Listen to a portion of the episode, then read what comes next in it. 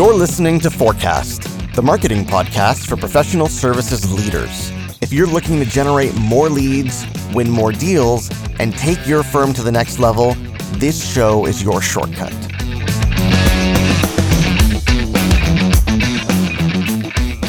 Hey there, folks. Welcome back to the show. I'm your host, Ahmed Munawar, founder and chief marketing officer here at Boutique Growth, where we help professional services firms build actionable marketing plans so they can generate more leads and win more business.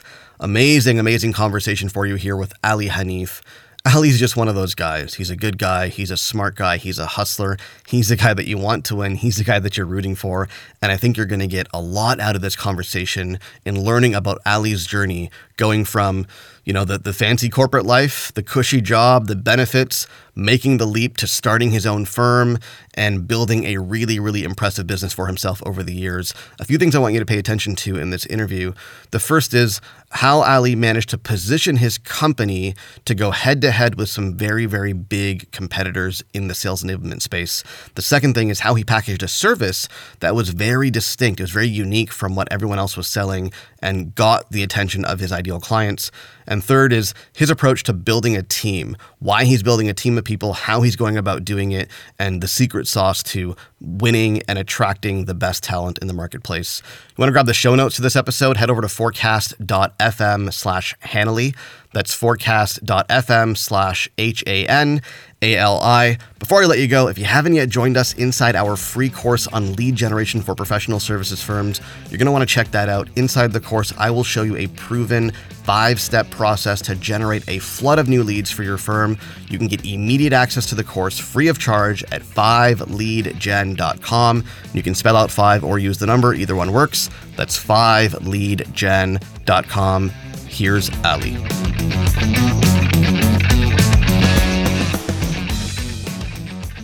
Ali, thanks so much for joining me here on the show. Yeah, thanks for having me. Glad to be here. Listen, why don't we kick things off by telling me your backstory? What were you doing before Hanali? I guess my career in sales is kind of accidental. So when I was in university, just like any other student, I was looking for a job, and I realized early on that I really wanted to land a job at like one of those bigger clients or well-paying jobs part time because I wanted to pay for my tuition. And uh, I kind of stumbled upon a job which ended up being at the RBC call center in Mississauga, which is just outside Toronto. And that's really kind of where I got my first exposure to sales. I didn't even realize it at the time, to be honest. Basically, we were, you know, an outbound call center those people who would call and i'm sure some of the people in toronto receive those calls where they're asking you about you know balance transfers or renewing your gics for your investments yeah you're, and, um, you're the worst yeah we're the worst and i don't even think we're allowed to do that anymore with do not call lists and stuff but you know that job really quickly taught me how to deal with people over the telephone, really get to the point. The biggest thing I think I learned in that role was rejection, right? I mean, people call you all sorts of things, or you get every single type of excuse not to take that call. And so it kind of you know broke my teeth in the industry in that sense and uh, after that i was kind of hooked right? Because the money in sales is good. It is a difficult job. It is sometimes a gut-wrenching job on your emotions but it is rewarding. And so after that i moved on to bank of montreal in a very similar role. It was just closer to school because i was attending university downtown. And then closer to my last year of university i really got like I guess my dream job. So I, I went into business, studying business in school because I wanted to start my own business, and I and I really love tech, right? So this was before I guess what's happened now with startups becoming huge, but I really wanted to marry the two kind of areas together. And so I got a job as an intern with what was then called Thomson Financial, and it's now called Thomson Reuters. So many people know Reuters as the news company, but they're also a very big player in the in the fintech world. So they compete with Bloomberg on providing kind of real-time market data, software solutions for people like traders or wealth managers. And so when I joined them as an intern, I kind of learned everything from the ground up, right? So there wasn't really a crazy training program for sales. You learn more about the product than about the sales process. And uh, I started working with really great people, people all over kind of the, the company in terms of product specialists, sales managers, account managers. And I think that on the job training is probably the most priceless thing that I could have had. So yeah, I started off as an intern and then I ended up being there for about eight years. And when I left, I was an account manager, managing a, a pretty large book of business for uh, wealth management accounts in Canada and North America and some in Europe. So yeah, that's kind of how I got into it one of my missions with Hanali is to really teach people that sales is actually a career. You know, there's not that many programs I think in school. Uh, in fact, if any, you know, I mean, most people consider marketing as kind of like a their footway into kind of sales. But I think sales is a very lucrative, prosperous career, and it's a skill that's very portable wherever you go. Whether you're interviewing for a job or trying to pitch a product or pitch a presentation internally at your organization, sales is definitely something that can help you get to where you want to go. Well, I think sales is the best employment insurance you could ever have, right? If you could sell, yeah. you could sell something, doesn't matter what it is, you're going to have a job forever. Exactly, exactly. And I know there's like big stuff about technology and artificial intelligence and stuff, but I think until the day comes where computers are signing the deals or, or those big checks to buy, you know, whatever you're selling, I think you know human beings are good in that in that realm. And yeah i mean to your point sales is a revenue generator right? So it's one of the most important roles when you're hiring wow you know when you're starting off or when you're scaling up your team and stuff. So yeah i think uh, i'm just shocked that not enough people kind of consider it. I think it is becoming more prominent now but uh, yeah when i was doing it i would never have dreamed of becoming a salesperson, right? Like most people, you know, they want to be accountants, lawyers, doctors, you know, design professionals and stuff. So, you know, I'm on a mission to kind of educate people about that for sure. That's excellent. So I'm really interested to hear more about your story in starting and building Hanali. Tell me about the leap from Reuters account manager to starting Hanali. For sure. So, um, you know, when I was in school, I wanted to start my own business, and very quickly you realize you need a lot of capital to do so. So, I ended up going the corporate route, which I think it was a big blessing in disguise. And I'll mention that when I get into the history of Hanali. But essentially, working in the corporate world really taught me how to sell to the enterprise in the in the B two B space, which is very different from selling to your regular consumer or online directly, right? So, I think that expertise is really important. So, when I was at Reuters, I had the startup bug in me. A lot of my friends were starting their own businesses. You know a lot of them were becoming you know professional services firms or not and not just startups. So they would ask me you know how do i sell to this type of person? Or like you know they would ask me questions about pricing which is really important and people struggle with it and they would ask me about how to market themselves and their business. And so it was almost like a consulting side gig. I mean i wasn't really getting paid in the beginning. It was really to help my friends out. And then you know a couple of these guys hit it off and they did well and they were kind of recommending me to their friends and their colleagues which is a great you know sales source is referrals. And so i started charging a little bit. And then as I got, you know, deeper into it, I found that part of my life was becoming more interesting and more curious for me, I guess. And so at one point we had a friend who had a client of his that was a startup out in Quebec. They did like app development and the guy had started a startup that was uh, selling a SaaS-based knowledge management solution. So think of like Evernote for your enterprise space and stuff. So I joined them as a VP of business development and that was about what 20 2012 I think it was when I left. And yeah, so I, I mean I joined I joined the startup. And you know, you quickly learn a lot of things that are different, right? So big companies have huge budgets, you have a lot of people supporting you. I had a team around me and I joined the startup, which was like I was the first sales guy out of like 38 engineers, um, and, and, people were complaining I was kind of one of the higher paid people too. And you quickly realize like you know if you have no team, you have to get on the phone and really grind it down. And in the startup world, a lot of it is like you doing stuff on your own and, and scaling up to eventually hand it off to a team. But in the beginning, you're just grinding on the phone, grinding as many contacts as you can. And so that was a really big kind of eye opening experience for me. And I think also expectations are different, right? When you're at a corporate company, you have opportunities to kind of up your performance. You know, there's people picking up the weight if you're not performing. But in a startup, if you're that person, if you let the team down, you let the whole company down. And so that's a thing I think people misconceive is when they think they're joining a startup, they're really wowed by the titles or the equity that they're getting. But at the end of the day, it's like it's not stable. It's a very volatile experience. And so emotionally, you need to be prepared for that as well as physically and mentally because it's quite taxing. So I did that for about a year, really learned kind of some hard lessons in that sense. And then I decided that I really wanted to start my own company because that's originally what I had wanted to do before I'd even joined university. And so I went down the consulting gig. So, you know, your first client becomes your best client, becomes your only client client becomes, you know, you become a contractor. So that was, uh, again, a learning experience for me. And then uh, about two and a half years ago, my wife and I had a, quite a serious car accident. We got T-boned at a turn. And, um, you know, call it life changing or whatever it is. But I quickly realized that, you know, I don't have all the time in the world. And I really want to do the work that I want to do that I feel like I'm going to be necessarily compensated for and rewarded for. So I, I decided that, you know, I didn't want to be that consultant coach because that's what people would perceive me as being as like a sales coach or sales consultant. And there's a dime a dozen out there, as you probably know. So I really wanted to make it a company. I wanted to say, like, okay, tomorrow I'm going to be building a team. So I want to build a brand. And so, you know, instead of focusing on getting any type of client just to pay the bills or generate revenue, I was like, you know what? My background is enterprise. I love working with companies that are selling to other companies. I follow the money in that sense. And so I really focused on something called sales enablement, which is, you know, for anyone growing a sales team or having a significantly large sales team or a smaller one, you have different types of challenges. And so sales enablement is about removing those hurdles and helping your guys, you know, sell more, right? And, um, you know, there's different styles. Men and women are different in the way that they sell or they perceive value. So I think that's really important. Content marketing is really huge these days, but it depends on the size of your organization. And so that's kind of how I kind of, I guess, stumbled upon what I wanted to do with Hanali was to make it a firm about helping sales organizations or sales teams grow and really achieve the objectives of growing revenue. And that's a culmination of the experience that I've learned from my time on the phone to my time at Reuters to my time at the startup. You know, expectations need to be matched. Your sales conversations are very different. Your audience is very different. So you need to, you know, tailor the situation. And, um, you know, it's a lot about people as well, right? So sales is not for everyone. I definitely think it's a skill people need to learn and can learn and master, but everyone's path is different to the kind of the end goal. Yeah, I love how you found a little sweet spot for yourself here in sales enablement for the large B2B enterprise. And I, I get how you came to target the enterprise because that was your experience at, at, Thomson Reuters and so on. I'm curious to hear a little bit more about how you settled on sales enablement as that kind of sweet spot service for Hanali.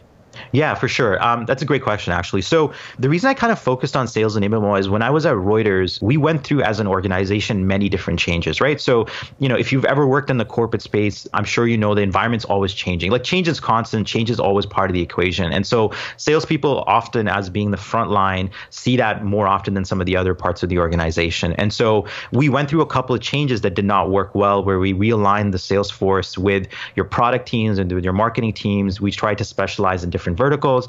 And the mission was good. The end result was supposed to be really good. And I think it did end up being quite well done. But the whole experience for staff, especially us as salespeople and some of our clients, was quite painful because it wasn't a seamless experience. And so, you know, when we went through that change, we lost a lot of our momentum in terms of selling and, and some of the deals that we had. And so I think momentum is something that can kill you, especially if you're a small business trying to sell to the enterprise. You need to know how to keep the conversation going. And so, you know, why I settled on sales enablement was I found a pattern in some of the problems, some of the clients that we were kind of talking to and, and consulting with in terms of there's sometimes a disconnect between sales and marketing. So marketing guys hate the sales guys because they're not producing, they're not using the content that they're producing. And the sales guys hate the marketing guys because they're like, they're not giving us the content that we need for our conversation. So that's an often a quick starter for us to get in where we're kind of bridging the divide and, and helping them kind of reconcile. The other area where sales enablement I think is quite, you know, important important is, you know, content marketing is very important. Everyone is trying to produce content because they think that will give them inbound leads. And I think it does to a certain extent, but there's so much content out there for your customer, right? And so, how do you make yourself stand out and how do you kind of grab their attention?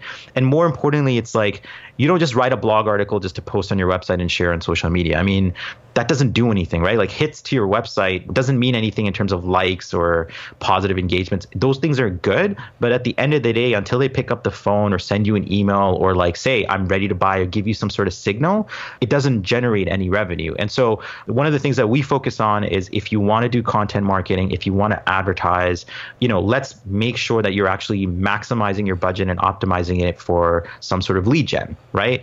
And that's an area where sales and enablement kind of really kind of comes in and, and fills in the gap gap.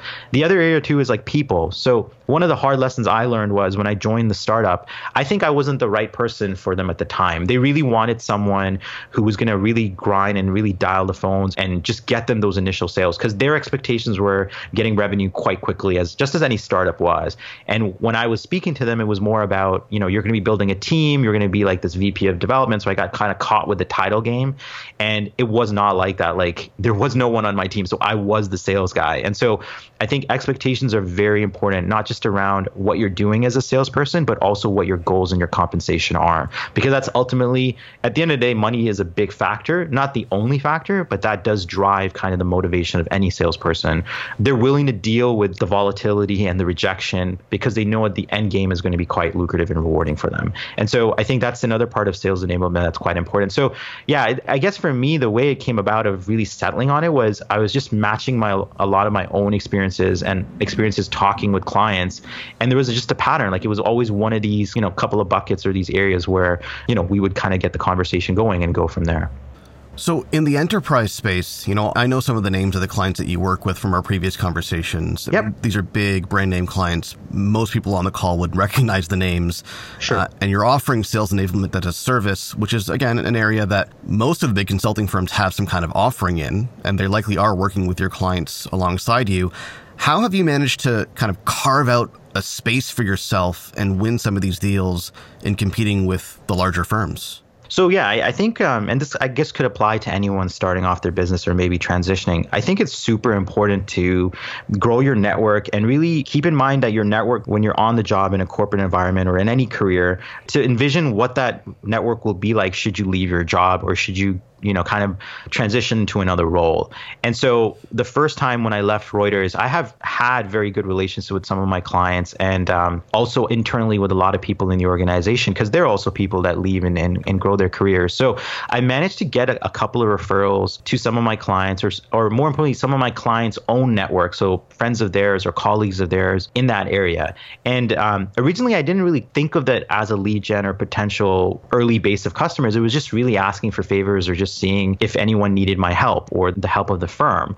And so the second time when I really branded Hanali as a company versus as a consulting, you know, me as a freelancer, that really helped because they kind of understood that, you know, I'm in it to grow a team and my team now is about four people. That helped me kind of go. So like with some of the ones that we talked about, like the large telecom provider of you know, there's only what three or four in Canada. The way I got in with them was I wasn't going after them as an account, right? I just wanted to work with a specific division within their team that I had kind of an exposure to. And so, just like any sales process was, finding out who the decision makers were, because when you're in the enterprise space, it's usually more than one person and they have very different interests. So, kind of finding out who the kind of power players were, figuring out a way to kind of get in touch with them. So, you know, cold emails work and phone calls work. It's like a lottery game. So, for every 100 calls or emails that you get, maybe 1% of those will close. So, I tried that route, but really where it, it kind of got me my foot in the door was really just going after people that I knew at that telecom company, regardless of the division, and just trying to figure out a way to kind of get them to introduce me to that person once step closer, one degree closer to them. And um, I think the main thing is when you're trying to go after the enterprise space or an account, don't try to target everyone or everything. Just focus on the team or the department where you think your value is. And you know, if they say no, that's not necessarily a no from the account. It's just no from that department or the team because it's such a huge organization, and most of these people don't talk to each other on a daily basis. You know, that's kind of how I got through the door in, in telecom companies. The other area too is I think in terms of publishing content and sharing knowledge or thought leadership is, I, I guess, some of the terms that we use. I got a hedge fund client in Australia, and I never really wanted anyone in Australia. I wasn't even looking for clients out there.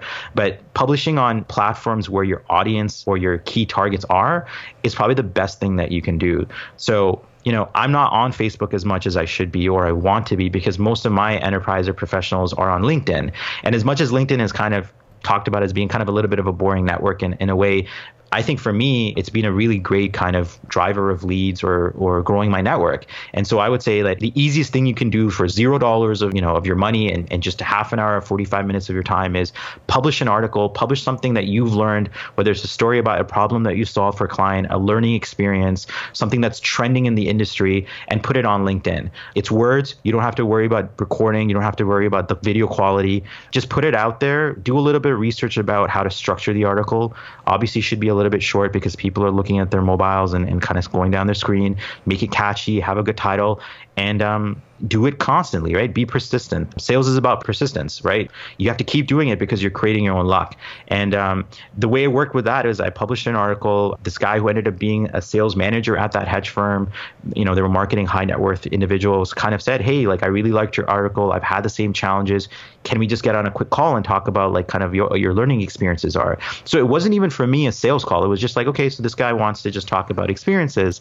And what happens is, is when you deliver value and you deliver it consistently without an expectation of getting something, the natural kind of path of a conversation is people will get interested in you because you're building trust with them.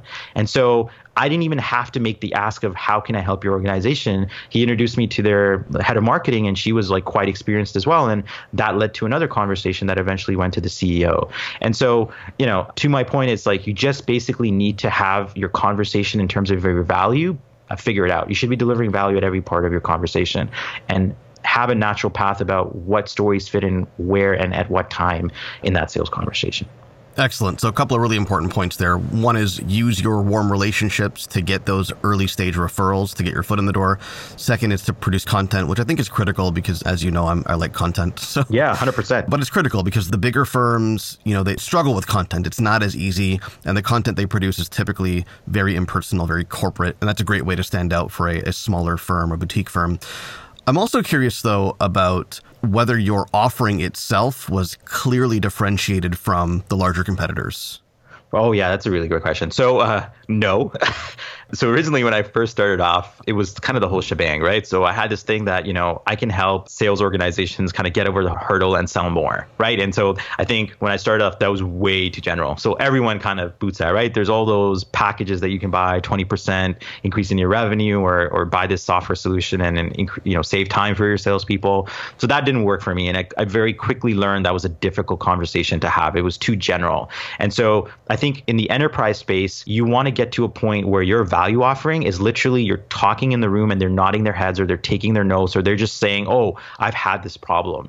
And so, you know, going back to when I was talking about how we get our foot in through the door with some of these clients, whether it's a disconnect between sales or marketing, or it's it's trouble in terms of compensation or hiring, or you know, the content that fits in your sales process, those were conversations I noticed when I said something around those lines people started saying, okay, I have that problem. I think, you know, I want to learn more about what you're doing. And so I think it was just a, a matter of like, you know, I like design thinking. So it was iteration, right? So I had these assumptions. I, I studied the extremes where people were having their problems. And I started doing these little experiments of saying, okay, so how about if I package something where it's like, you know, for X amount of dollars, for X amount of time, we will solve this problem for you and you will get a deliverable. And so some of the packages that we had worked and some of them did not work at all. And so we learned to kill them quite quickly. And so where we are now is, you know, we have these, I guess, you know, I like to think of it almost like products, but let's say they're packages where, you know, for your size of organization or maybe for the goals that you have, we will do X amount of work for you in these specific areas. And they're usually around tech, people, processes, and a little bit of training. And you will get, you know, certain amount of results or uh, some kind of deliverable where you can say, it's like, okay, so I've got something that solves a problem and it's solving the problem to help me increase by X amount or whatever. And sometimes we even tie in our compensation to that. So people know in it, we're in it for the win, right? We're in it to get them to perform. We're not like a regular consultancy where it's like you know we almost create the problems that we're solving and hope to come back to create more of them and, and solve them and keep going. You know what i mean? Like and people do that right? That's quite well known in the industry. Like retainers are a huge thing. So yeah i mean we're very goal specific and we focus on sales right? I mean i could get carried away with the marketing.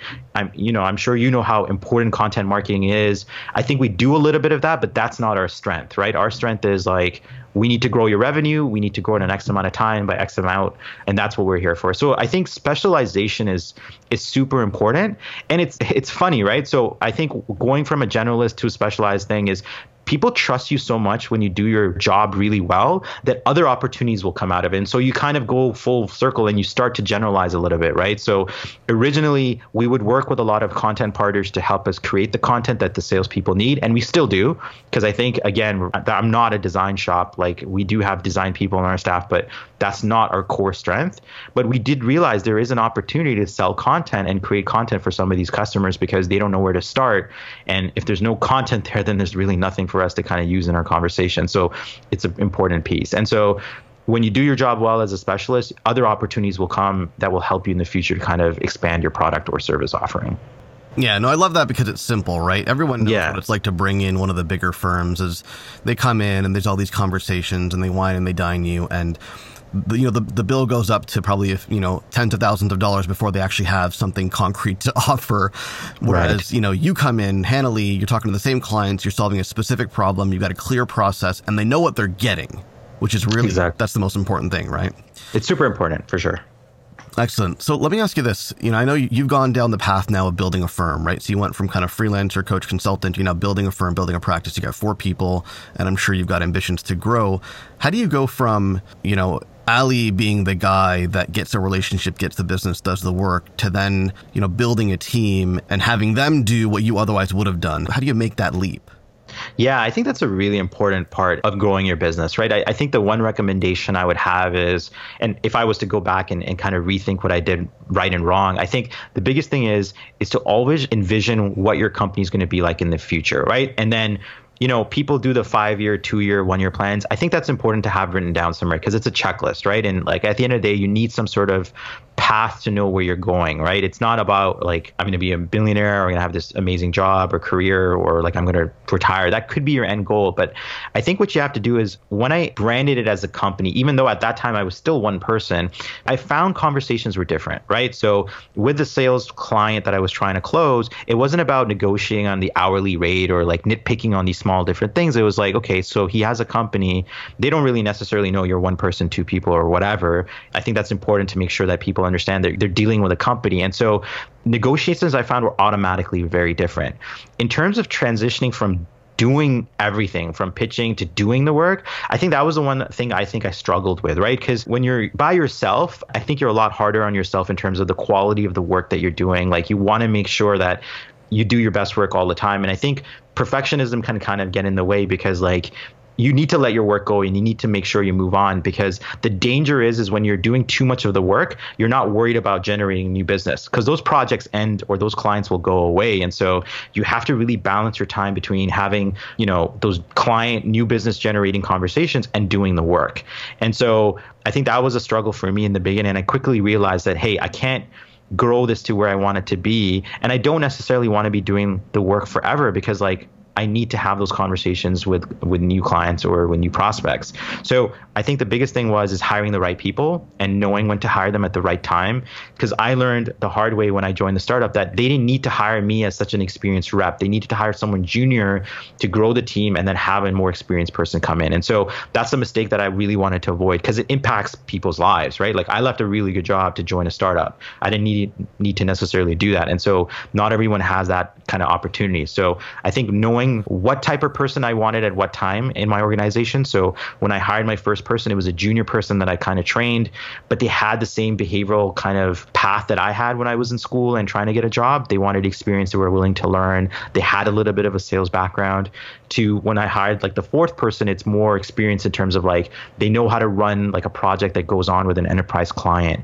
And so I think that's been really good for me in terms of like I know who I want to hire, I know who I want to work with, and really transitioning from being the guy doing the work to really coaching people and helping them learn and helping them grow to where they want to go in their opportunities, right? And I know these people won't stay with me forever, obviously, but I think at the end of the day, is like if you help people and they really get something from you, it builds loyalty, and also they become like your biggest promoter, right? Like I've gotten client referrals from these people because they just love doing what they're doing with us. So yeah, I mean, I think the biggest thing is you need to kind of envision where your company is going to be tomorrow, you know, day after tomorrow, in the next couple of years, and really just stick to that path. Is like act bigger than you are without really, you know know, don't lie and deceive, but like act bigger than you are. Act like a company.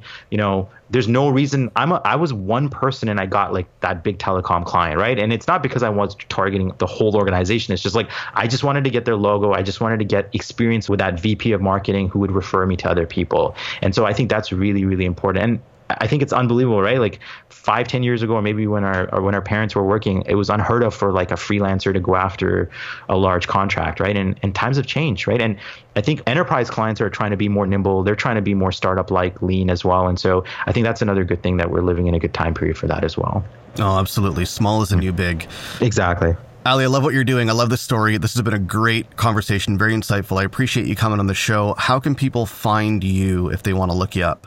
Oh, for sure. So look me up definitely on LinkedIn. It's just Ali Hanif, or you can hit me up on our website, www.hanali.co. So H A N A L I dot C O. Awesome. Links to that will be in the show notes over at forecast.fm slash Hanali. Ali, thanks again. Awesome. Thank you. Hey, it's Ahmed here again. Just a quick wrap up to the conversation. I hope you learned as much as I did from this interview. I mean, there's a ton of just good old fashioned sales advice in that conversation. That wasn't the point of the interview, but you probably learned a lot about sales and business development from that conversation. But I hope you got a lot out of the journey. I think the journey that Ali went through and going from the corporate job to starting his own firm, finding clients, working his network, getting referrals. It's a journey that a lot of us can really identify with. Either we've been through it or we're going through it or we're about to go through it. Either way, I think there's a ton that you can learn from Ali's experience.